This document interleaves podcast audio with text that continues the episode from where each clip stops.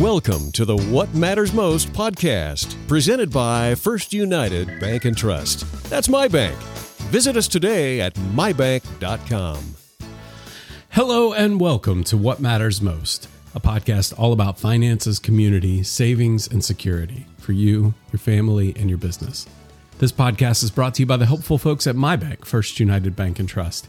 I'm your host, Eric Nutter, and in today's episode, What Matters Most is our monthly economic update. And for this discussion, I am thankful, thankful to be joined once again remotely today by Megan Kinsinger, Portfolio Manager in First United's Wealth Management Department. Good morning, Megan. How are you today? Great, Eric. How are you doing? Doing very well, and I appreciate you joining me as always to give us a an update as to the economic and market review. Uh, so for November, Megan, what are we looking at? What's going on? Um, well, I, I, assume we're gonna. St- I'm assuming we're gonna start with some negatives. We we are unfortunately. unfortunately. Yeah, there's been a there's been a lot of noise. I'm mm-hmm, sure you've been mm-hmm. hearing. Yeah, so um, you know, kind of the forefront of everyone's mind are these rate hikes, right? Um, mm-hmm. you know, trying to trying to combat inflation. Um, so most recently, last week, the Fed the Fed met and did decide to hike rates by another 75 basis points um, which took the Fed target rate um, to a range of, of 3.75 and 4%. And really, what we gathered from that is Fed Chairman Jerome Powell doubled down kind of on the bank's hawkish stance, claiming that um, it's very premature to be talking about pausing rate hikes, so we can anticipate more rate hikes. Um, and it, it, his tone did lean toward a toward a slowdown in the pace of hikes, so maybe looking more at like a 50 um, point rate hike in December but he also indicated a higher uh, and and for longer peak rate than previously anticipated. So market expectations moved that terminal rate up to 5.1% in the first half of next year, which does suggest an additional 325 point rate hikes early next year following that 50 point hike um, that's anticipated in December. So Megan, uh, explain for our listeners, what is the, the, the Fed raised the terminal rate? What is the terminal rate? So terminal rate is kind of like that anticipated rate of rate hikes ending. Oh, okay. So um, like the, the highest it's going to get. Yes. Okay. Yeah. And so yeah. there you're expecting that to be five markets have kind of moved those expectations up to 5.1%. Okay. All right. mm-hmm. Yep. All right. Yeah, so, so, that's and they're expecting that to to hit that hit that spot sometime next, next year. year. Yeah, early next year. So again, looking at that 50 point hike in December with an additional an additional 25 point three uh, additional 25 point hikes early next year. Gotcha. So, um, so, so, instead of doing big jumps like the 75 basis points, they're expecting smaller hikes to get yeah, to that final rate. And we've, yeah, and we've kind of been anticipating that um, anyway. Um, kind of not those large jumps like we saw here in November, that 75 point point hike. We did anticipate those to slow down, um, but we're just anticipating one more than what we previously were thinking. Gotcha. So so three 25 point rate hikes early next year is kind of what the market's pricing in at this point in time. Okay. Um, and and so with the Fed really remaining in this tightening mode and his his tone still being very hawkish, uh, we do expect the market that will remain very very uh, data dependent on inflation and the labor market. Um, and a Fed pivot to pause those rate hikes still appears to be a long way off. Uh, we really need to see that inflation slowing and that labor market tightness to begin to ease. Um, so, looking at some other indicators, you know, we we talk about that manufacturing index every every month. It did register 50.2 percent in October, um, still above that uh, that 50 percent threshold that we that we look for. So it is still within growth territory, but it is the lowest level it's been since May of 2020. Yeah. New orders, backlog of orders, and export orders were all in contraction territory, so below that 50% threshold. Um, and really, manufacturing has been slowing recently, which uh, has been led by softening business spending and fading demand for those consumer goods. Most economists that are polled do feel that it's inevitable that the, the manufacturing index is going to slip below that 50% threshold. Um, and you know looking at some of the panelists that that feed into this they continue to express unease about the softening economy as many are seeing reduced demand higher inventories and canceling orders uh, order cancellations. Gotcha. So, yeah, so little softening there in the manufacturing index, which again is the smaller side of our economy um, compared to that services side, um, but it still does play a key role. Um, Hmm, So, spoiler alert, you're not mentioning the services index. I am not. Spoiler alert. All right. We'll save that for later on. Excellent. Uh, um, another indicator, of course, is that core CPI inflation. Um, so core CPI is CPI excluding those volatile energy and food prices. Um, but it still did hit a 40-year high of 6.6% in September. Uh, this morning, actually, at 8:30, they did release October's, and it did ease slightly to 6.3% in October um, as underlying price increases slowed. So investors and policymakers watch core readings closely. So those, you know, excluding energy and food prices as a reflection of broad price pressures and as a predictor of future inflation. Um, and really what's contributing to this course, this elevated core CPI, elevated wages, they're sticky. Shelter costs are sustainable at record highs into next year. And we do expect energy costs to surge again in coming months. Um, you know, as we're going into the winter period here Mhm. in both the US and Europe. Um, the October inflation report, report could keep the Fed officials on track to approve just that half percentage point rate rate hike next month and to maybe pencil in slightly higher rates next year than they had anticipated previously. So exactly what we just talked about. Um, so, you know, the another another thing that's been in the headlines is that U.S. trade deficit. Mhm. Um, it did reverse its course back in September. It widened 7.6 billion. Um, and, and it's important to keep in mind that this has really been contributed, you know, stemming from the dollar. Um, it has appreciated strongly this year and had a notable rally in September, in part due to market turbulence in countries like the UK. So, you know, even though uh, we have a strong dollar, if you're thinking about traveling internationally, this might be the best time Mm. um, you know, but but a strong dollar does make imports relatively cheaper for us while lifting the cost of U.S. goods for international co- consumers. So obviously, if our goods are more expensive, they're going to eh, import less of those, which is in turn hurting our exporters. Um, this suggests that Q3's outsized contribution uh, to GDP from trade is unlikely to carry over into into this fourth quarter, as that strong dollar and slowing uh, overseas economies kneecap export opportunities. Um, so we do we do feel that that'll have a negative impact on on GDP growth going into Q4. Um, something else kind of re- related to those those rate hikes, right? Mortgage rates. Um, They're probably higher. let's yeah, let's talk about those new home sales. They did fall again in September, and they have plunged 27% year to date. Hmm. Pending sales also fell more than expected and are down 31% year over year. Um, and last week, purchase applications hit a seven year low as the 30 year mortgage rate topped a 21 year high of 7%. Um, housing struggles drove um, the third quarter's 4.9% annualized drop in private fixed income, which is the biggest de- detractor to real GDP during the quarter. Wow. All right, so that wraps up negatives, right? Now we get to go on to the good stuff. Okay. Um, so looking at positives, um, you know that we talked about it previously. That jobs market's a double-edged sword, right? So you know, in in one sense, we want to have a strong strong labor market, um, but also it's contributing to that elevated inflation. Right. Um, but we're still viewing it as positive. You know, the U.S. did add 261,000 jobs in October, which was above the expectation of 200,000 new jobs. Um, the unemployment rate did tick up to 3.7 percent. That's really attributed to um, some people losing some jobs and the size of the labor force shrank um, from 62.3 percent to 62.2 percent. Um, so those those could be signs of a chink in a heavy heavily armored labor market. Um, but really, that again, that central bank wants to see more chinks in the labor market. Um, Powell said last week um, it's out of balance because there's too many job openings and too few people to fill them. And Fed officials worry that the labor shortage is driving up wages, which is making it harder for them to reduce inflation back to the pre crisis levels of 2% or so. Okay.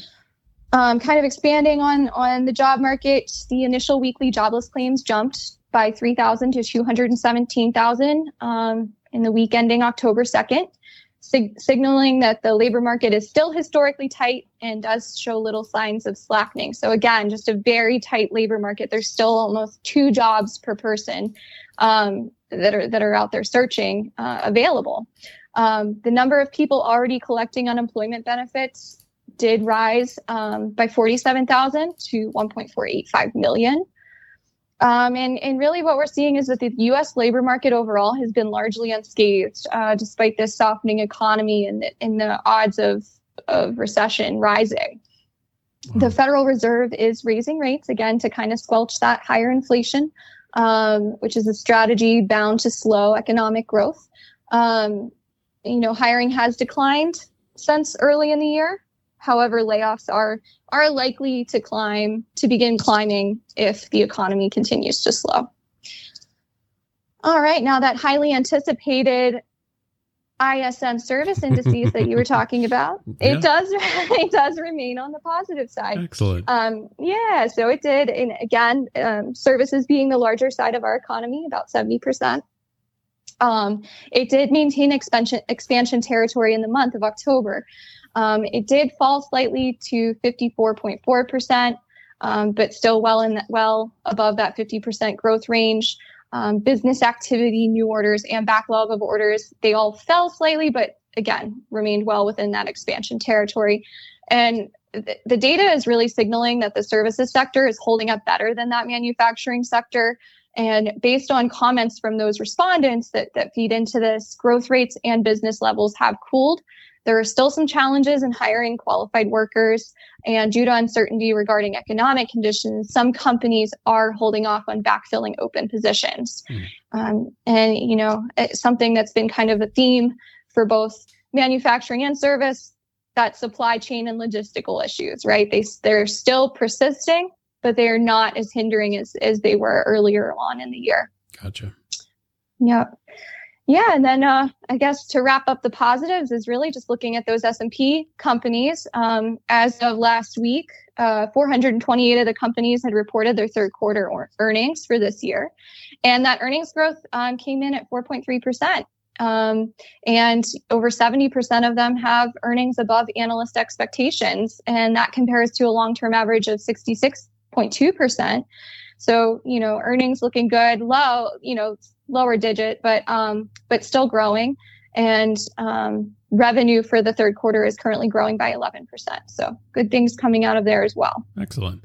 So, Megan, uh, you didn't mention in either the negatives or positives about the midterm elections um, that you know those just occurred this past uh, month yeah. or Tuesday. What mm-hmm. um what what do we normally see from midterm elections? Do we see the markets move positively, so, negatively? Like how did they normally react to Right, it, it depends, right? Um, you know, I think the market is kind of anticipating, you know, if you look at um the data and everything, it's it's likely going to be um the Republicans will take over the the House more than likely um, and they have potential to also take over the Senate. Um, but you know, the the Democrats could re- retain um, majority there. We'll, we'll, you know we'll find out in a month or so. Um, when, but when the dust. But, but you know, we are anticipating to have um, a split. Um, you know, you're going to have a Democratic president with a Republican controlled House, um, and markets like that. Markets like gridlock, um, nothing big can happen, right? No big changes. Um, so, and and generally after midterm elections, looking back at the data, markets over the next 12 months are likely to outperform with some elevated volatility. So, you know, that volatility will persist, but historically, um, markets will will grind higher. Hmm. Okay. So we'll keep our fingers crossed, right, that that holds true. Yeah, absolutely. Excellent. So, so what conclusions do you have for us for the month of November? Yeah, sure. So, you know, um, looking back into into October, leading into November, Um, it's October is known for being a crazy month, um, and at least um, it was a short-term bear killer. So the month started out great, and then some major indices fell off and declined to new bear market lows. Um, but they had a, an amazing reversal uh, mid-month, and they've been grinding nicely higher ever since. And while it's a start, we are a long way from saying that we're out of the bear. Um, and despite the calendar's turn toward, you know, colder weather, um, you know, we we are not ready to put that bear fully into hibernation. Hmm. Um, our underlying view remains that inflation should moderate over the next year, which will ease strains on that monetary policy. So those rate hikes, um, ease easing strains on bond yields and equ- equity valuations. Um, however, the timeline for this improvement you know, that's the million dollar question, right? It remains very uncertain in the shorter term. And that volatility in the economic data is likely to correspond with volatile markets. Um, so all we can do is kind of uh, minimize that volatility as best as best we can. So given our expectation that this bear market is likely in its later stages, but maybe not totally over, um, you know, volatility is certainly going to persist. We do believe it's important to maintain balance in portfolios um, which is exactly what we're doing, managing risk while also keeping an eye on the on the longer term opportunity. Excellent. So, uh, can you review uh, for our listeners the current strategies you all are implementing uh, in regard to what you're seeing in the markets right now? Yeah, so actually, we just made some just made some changes here um, with that that small rally that we saw. We did um, pull slightly underweight uh, equities here. So we pulled back on equities a little bit, bringing that just below neutral, um, neutral fixed income and modestly overweight cash, right? Again, looking for those opportunities that, that may present, present themselves uh, here over the next um, coming months. So we want a little dry powder to be able to take advantage of those. Um, and again, pulling back on some of those equities and, and, and taking some of those gains that we got there in October.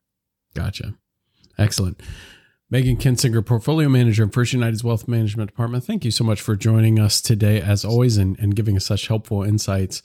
Megan, if if any of our listeners have a question or want to learn more, what's the best way they can get the support they need? Yeah, absolutely. Uh, just go to www.mybank.com, go to the wealth management tab. Uh, feel free to reach out to any one of us. Give us a call, and we'll get you set up with the the account officer closest to you. Excellent, Megan. Thank you so much. Have a great day. Thank you. You too. That brings us to the end of our show. You can always find more episodes by visiting mybank.com slash podcast or find us on your favorite podcast app. You can also leave feedback, ask questions, or request a topic for us to discuss by sending an email to podcast at mybank.com. Thanks again for listening. We'll be back next time with more helpful content. But until then, we wish you the best in focusing on what matters most to you.